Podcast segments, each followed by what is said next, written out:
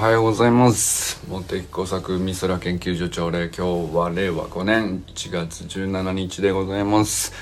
砂塚森忠さんおはようございます。森本あかねさん全くんおはようございます。山本健太さんおはようございます。清水信之さんおはようございます。寺石由香さんおはようございます。中村修平さんおはようございます。山田友人さんおはようございます。中島明さんおはようございます。佐藤直君おはようございます。小山愛さんおはようございます。小山愛さん。来ました。こちら体を作る出汁でございます。まずね来て早速いただきまして昨日の午後来たんですけど、まあ、午後のお茶に代わりに一杯。こういう感じですね。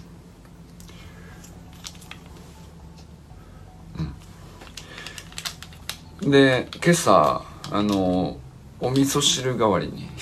一杯っていう感じで。まあ本当にお湯に溶かすだけなんで楽に飲めます。で味はですねあのなんていうか特別な味がするわけじゃないですね。ただな飲み味があの後味か。飲んだ後になんていうか何のこう違和感もないというか要するに飲む時はまあ確かに出汁ってこうだよねっていう自然な味っていうか。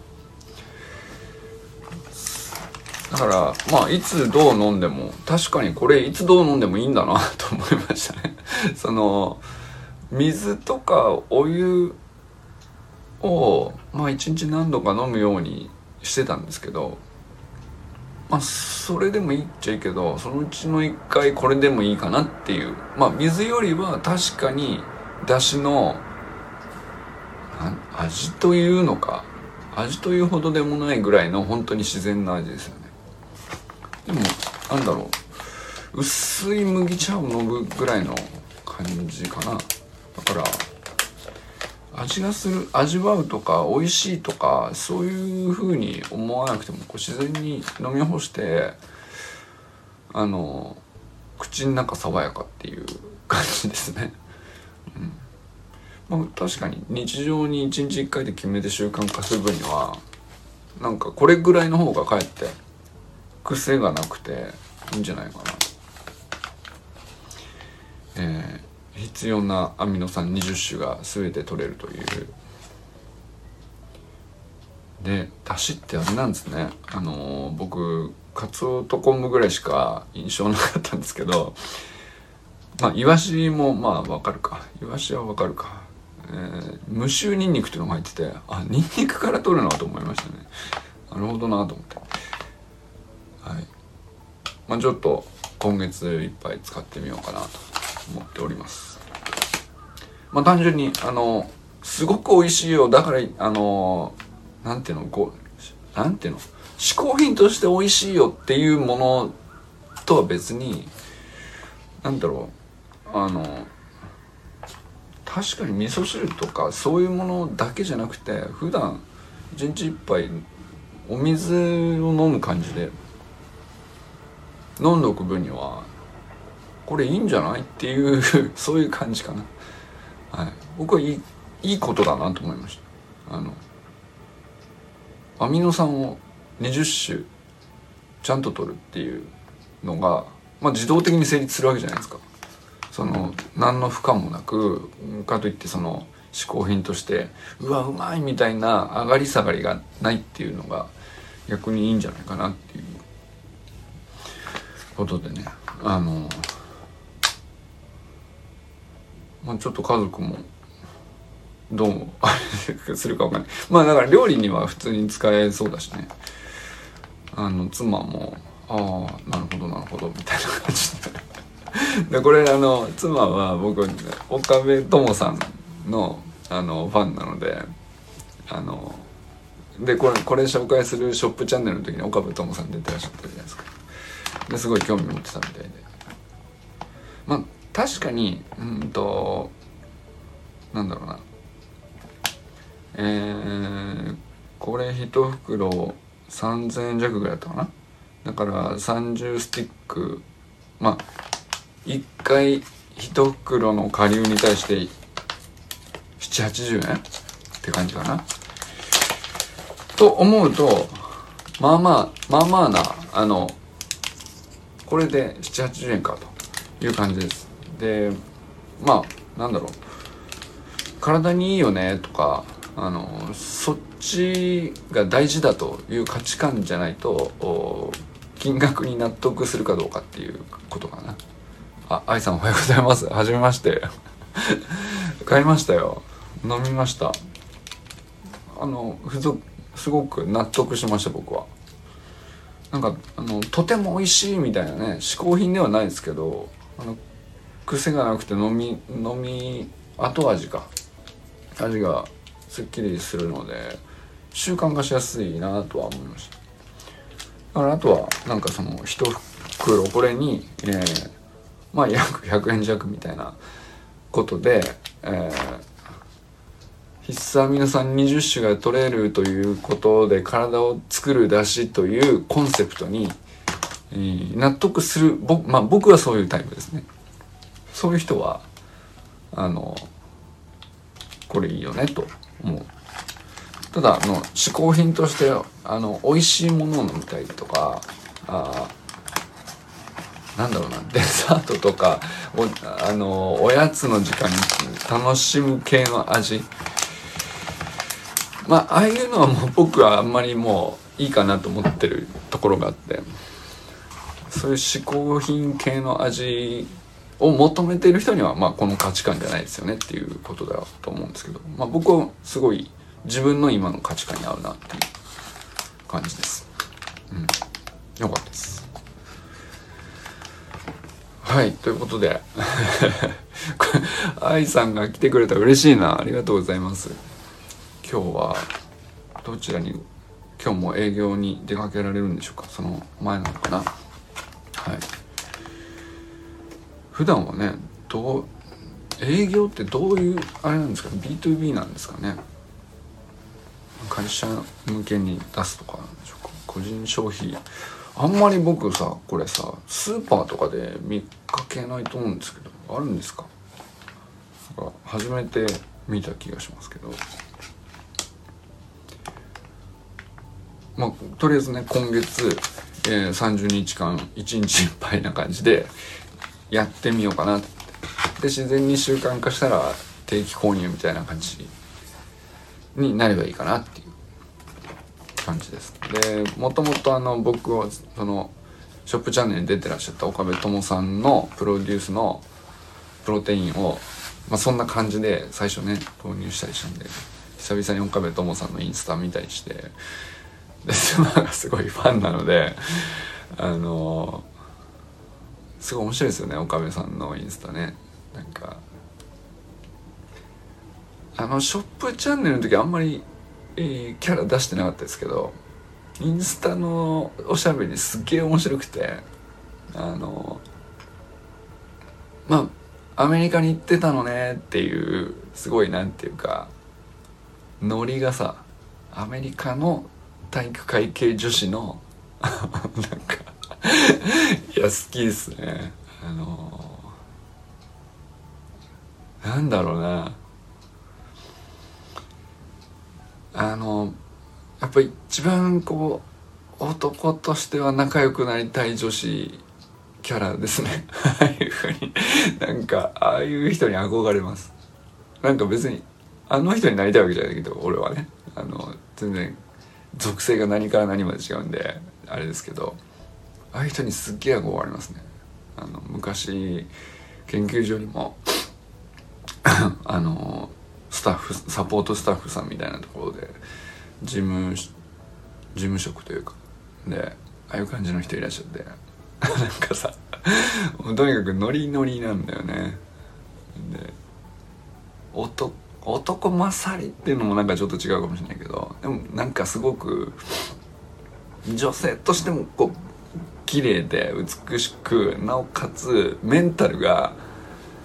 あのメンタルだね。男勝りメンタル。なんていうかチャレンジングで興味にまっすぐでみたいなのとかあの考え抜いて決めたことに対してはあの揺るがないみたいな感じ。ですかね。あの辺ってそこのメンタルを手に入れた女性ってもう無敵なんだよね。なんかだから俺はそのムキムキマッチョでメンタルもマッチョですっていう男以上に俺ああいう女性が一番憧れるかな。なんかあこれ最強やなと思って。なんていうか。と。うん。まあなんかちょっと久しぶりに岡部友さん見て上がったっていう。夫婦で上がったっていう話でした。はい。それでえーと、昨日のね、えー、奈くんのあのスタイフの放送皆さん聞かれましたかね？あの皆さんどう思いますかというのにすでにユージンさんとか答えてらっしゃいましたけどあの「定点の旅」と「未知の旅」っていうあなるほど面白いコンセプトというかフレームというかまあその本屋さん立ち寄って本立ち寄った本屋さんで気になってたフレーズからあのまあ直くんが思ったことと他のメンバーさんはどう思ってるのかっていう趣旨なんですけど。まあそもそもねあの定点でいつもこう定期的にここの場所に決まった場所に行くという、まあ、いつもの自分の自宅から別な場所で例えば実家に帰省するとか、えー、そうじゃなくて毎年このイベントでここに行くっていうのを決めているとか、まあ、それが定点の旅と。っていうのと 未知の旅その行ったことないところとかやったことないことをしに出かけていくみたいなでその両方あるよ2つ大きく2種類の旅があるよねというそのこなんていうかフレームを考えたことがなかったからあなるほどなと。いろんなとこ行ってきたし全部旅だっていうふうに僕はまあそのざっくりしか捉えてなかったしまああるいは分けるとしたらその出張で出かけるか、えー、その家族で出かけるかまあそそれだったらさまだうん分けるっちゃ分ける意識がありましたけどあなるほどなと。確かにでもその人生経験とか自己成長みたいな視点から考えたらあ未知か定点かで2つに分けるってあなるほどって思って。そんな分け方したことなかったけど。これは面白いと思ってあの急にあそこ行ったなここ行ったなそれ行ったな。でそれは未知だなあれは定点だなとか。なってあの単純に単純に楽しかった。なんかこういうのにはこういう意味があるよねみたいなことをも考えついたわけじゃないんだけどなんか面白いもんでそのフレームを与えられると分けたくなっちゃうっていうあのこれ何なんですかね。例えば僕実家の帰省だけじゃなくて定点の旅で行くと毎年北海道のライジングサンっていうロックフェスに家族で行ってたんですよねで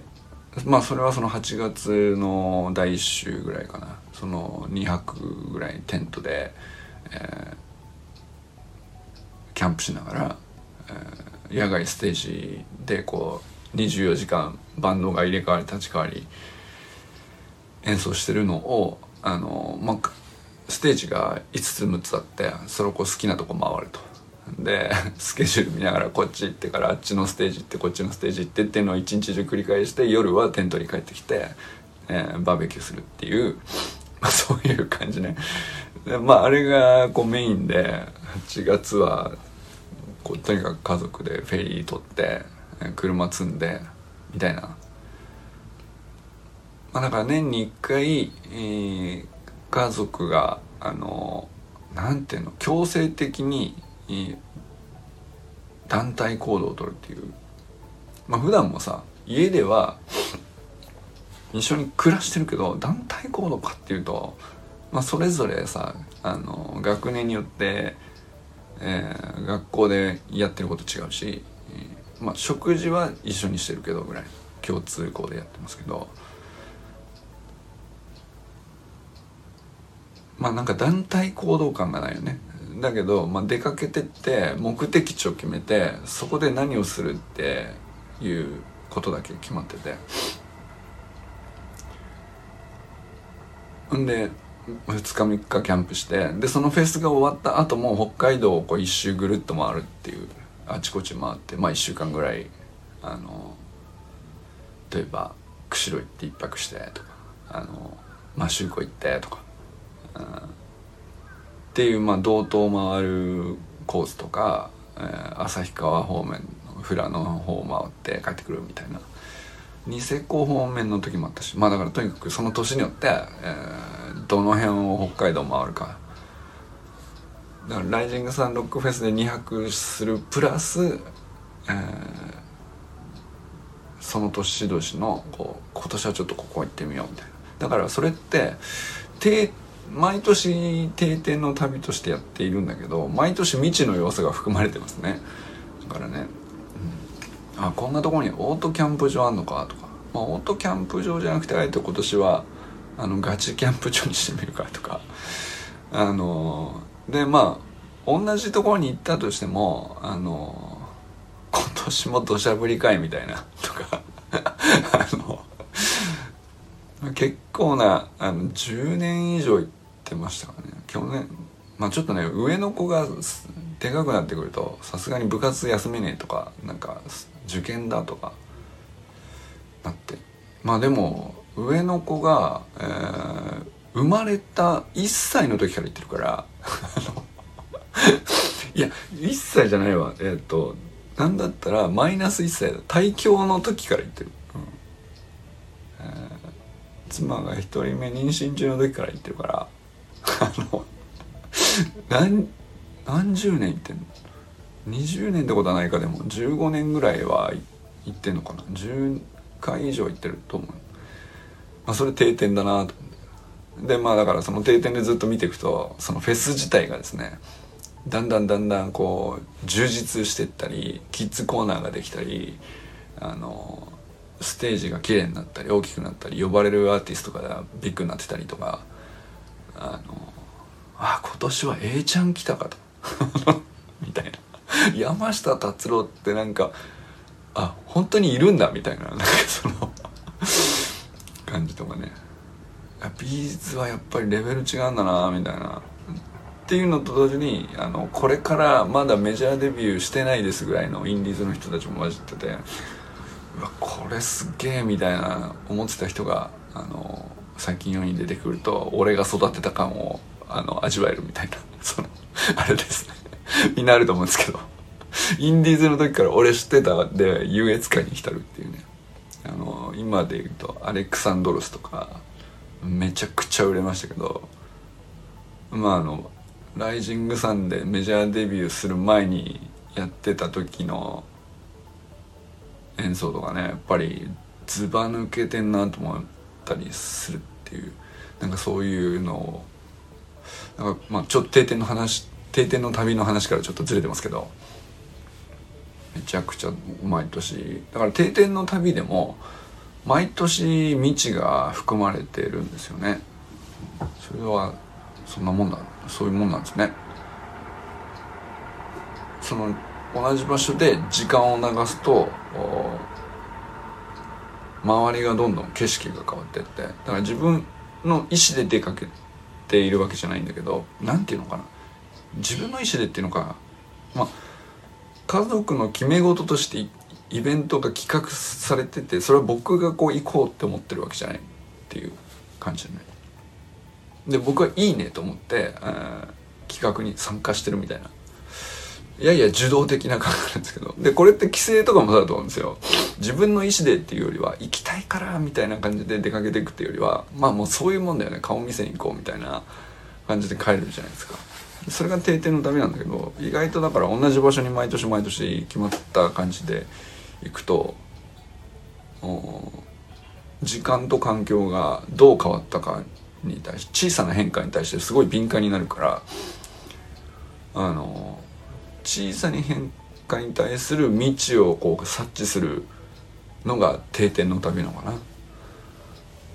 と思ったかな。で一方でこう未知の旅っていうのは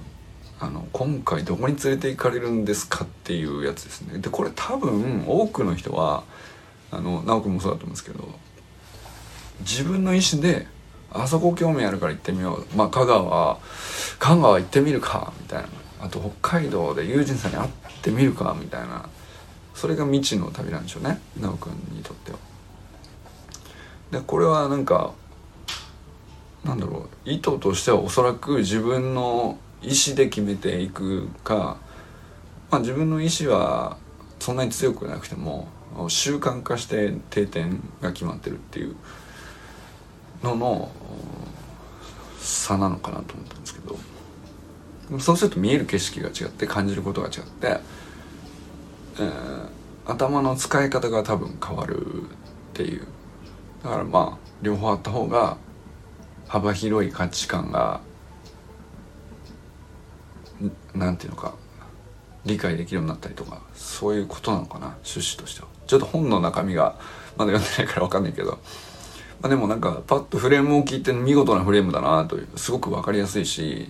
えー、趣旨を作者から聞かなくても意図を感じられるというかなるほどなと。思ってすごいあああれは未知だなと。あれは未知の旅だったなと。まあ、例えば僕の場合は未知の旅も自分の意思で行ってる旅ってほぼないんですよね。あの出張で行ってるから。あの船でインドネシアのあのインドネシアの沖合に2ヶ月出かけることになりましたとか、えー、フィリピンモルジブに行くことになりましたとかまあとにかくその出張で決まるわけですよ。プロジェクトがあってでプロジェクトの目的達成のために、えー、まあ自分の役割と仕事が決まってよしそれじゃあそれを一生懸命ミッションを遂行するためにみたいな感じの要因として、えー、出かけていくと、まあ、あるいはその研究発表の会議で、えーまあ、今年はサンフランシスコですとか今年はウィーンでやりますとかイタリアボローニャとかは良かったですね。まあなんかその大体その研究発表の会議とかも世界から人呼ぶために割と風光明媚な場所で会議を主催するんですよね。企画する側が。だからおそこいいじゃんって思って行きたい場所土地だからあその会議にエントリーするみたいなあのちょっと半々ではあるんだけどまあでも一応仕事で、えー、行くと。いうとこが多いかな。それが未知の旅ですね。うん。まあ観測で行くか研究発表の旅で行くかで未知のなんていうの？刺激の入り方全然違いますけど。あとまあ現地人現地の例えば僕がよく行くのはパラオですね、あ、パラオなんかはすごくなんていうか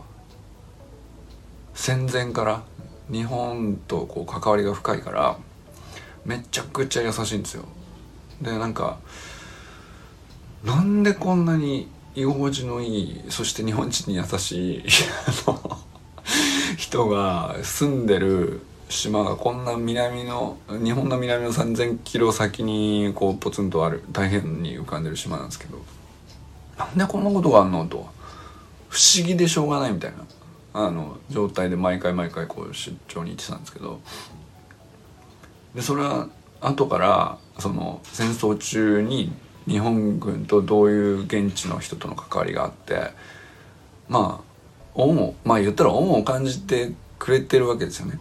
でその歴史とかを後から知ってなんかあのいかに無知だったかっていうことに愕然としたりとか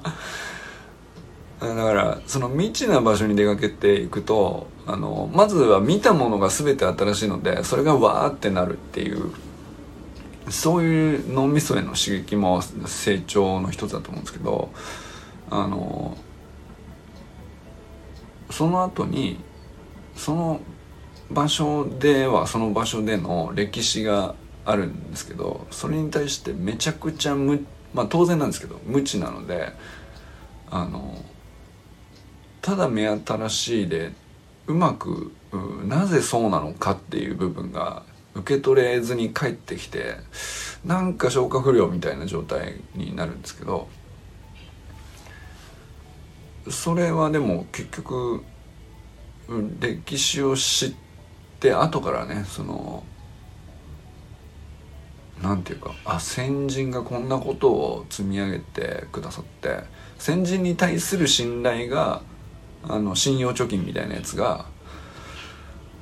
あのそれ先人に返すんじゃなくてまあ子孫の代の僕がたまたま何も知らずに訪れた時にそれを返してくれるみたいなことがまあ起こってたんですよねそのパラオでは。まあ、結構なんていうかあの感動したかななんかあのなんすかね。だからあれは単純に未知の旅ではないななんか。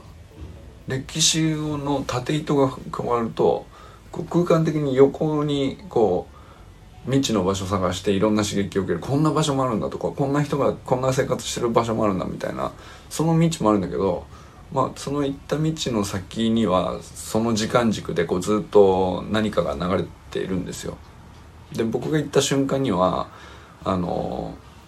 瞬間に見えている景色っていうのはどうやってできているかっつったらその前までに積み上がったこう時間軸の延長上の結果としてできてるわけなんだけどそれがこう紐解けた時の感動はすごい大きかったですね。でその時にえっ、ー、と定点の旅とすごく似てる風に見えるんですよね。定点の旅ってずっと自分の人生上こうずっと何度も何度も繰り返して見ている時間軸を追っかけているっていう、まあ、ある種小さな歴史ですよねヒストリーを見てるわけですけどだからまあその細かい変化の積み重ねで結果こうなってるっていう現在を文脈として理解するじゃないですか。で未知の場所は未知の場所にこう出かけていった時のその瞬間のあ今まで見たことないっていう未知に対してこう刺激を受けるんだけどその今まで見たことないはそれまでにこうずっと歴史が積み上がってその状態になってるっていうのを後から理解すると定点と未知がこう結びつくんですよね。なんかそんな関係になってるなっていうちょっとよくわからないです。あの僕の中でだいぶややこしいこと考えてるなと思いますけどただすごいなんか奈くんの振りでめちゃくちゃいろんなこと思い出して。もう旅がこう旅の記憶がすごく立体的になりましたね。なんかあの定点か道かの単純なフレームですけどあれで記憶を整理し直したらめちゃくちゃ立体構造が僕の記憶の中に旅の記憶の中になんか一個一個あそこにも行ったなーだけだと全然なんていうかこう並列にあの脳みその中でこう並んでるだけリストっていうか旅行ったことある場所リストみたいな感じになっててあんまり区分けされてなかったんですけど、うん、未知か定点かってなった時にその空間で広げていくのが未知で、えー、定点はこう時間軸っていうふうに見るとめちゃくちゃこの味噌の中の旅の記憶がこう立体的にこうなってその奥行きが出るというかあのすごい面白かった。面白いですね。なんかだからすごい考えちゃう。でここのピースまだ埋まってないなみたいな。あそこの土地の歴史ってそういえばよく知らないなみたいなことになって。そういえばジャカルタも日本とゆかりあるんだけど日本が来る前はオランダがいてとかオランダとはどういう関係でとかまあいろいろあるじゃないですか。だからなんかその歴史とか世界史とかもう本当に僕興味なくてなんていうか全然勉強しなかったんだけどもうなんかなんだろうな。テストの時だけ記憶してテストが終わったら全て忘れるっていう本当に何て言うかあるまじき勉強の仕方をしてたんですけど大人になってそのなぜ歴史が大事なのかっていうのがなんとなくこう徐々に分かってきてで今の今の世界のあらゆる場所で起きている全てのニュースには過去がちゃんとあってその積み上げの結果が今現時代でっていうのがあらゆるところで起きているんだけどあこれ歴史知らなかったらもう本当何にもニュース聞いても受け取れてないってことなんだなっていう。でそれはまあでも言ってもそれってちょっと大きな話っていうか自分から遠い話なんだけど自分の歴史と、えー、自分の経験と自分の現在を理解する時に未知と定点の旅っていうフレームを使ってこういろんな方向からこう記憶を整理し直してこう軸を通し直すとすごい立体的になってなんか自分のことが分かった感じがするっていうかあ俺こういうことやってたから今ここにいんだなっていうのが。で多分ね自分の現在地を知るためにどっか別な場所に行くのかもしれないですね。いろんな意味で。うん。と思ったりしました。どうですか？ちょっとかっこよくなりましたか？自分の現在地を知るために旅をする。で、えー、定点には定点の意味があり、えー未知の空間的に知らないところに出かけていくっていう広げるっていうのもうんそういうことなんですよ。あの GPS って分かります？位置を自分のスマホにも入ってますけど自分の位置をここだよって教えてくれるのはあの宇宙空間に衛星が浮かんでてあのその衛星の電波をこのどの方角からあの電波が来てるかをこう察知してで 3, 地点4地点5地点ぐらいの衛星から違う角度からの電波が自分のところにどういうふうに入ってきてるかであの位置を特定するっていうことをやってるわけじゃないですか。それと似てるようななんか似てないけどさその旅はあの普段生活してる場所からあの位置を把握するための衛星を宇宙に飛ばすのと、どっか別なよく知らない場所にまず出かけていって戻ってくるって往復ですよね。で、えーと、よく知らない場所ばかり点々と散在する点ばかりだと元いた位置がよく分かんなくなっちゃうから元いた位置といつも行ってる定点の位置を決めておいてでプラスしてこう空間的にばらつかせた場所に出かけていくと自分の位置の理解が深まるみたいな。どうですか？似てません？似てませんか？無理やりすぎるか よくわかんない話になっちゃいましたがあのまあとにかく、えー、面白かったっていうことです。研究としては多分面白いのかもしれないですよ。意外と奥深い話かもしれないです。あのただの旅と侮るなかれかもしれないですね。はい、ということで今日も皆さん一日誰と笑いますでしょうか？今日も良き一日をお過ごしくださいませ。友人さんありがとうございます。じゃあね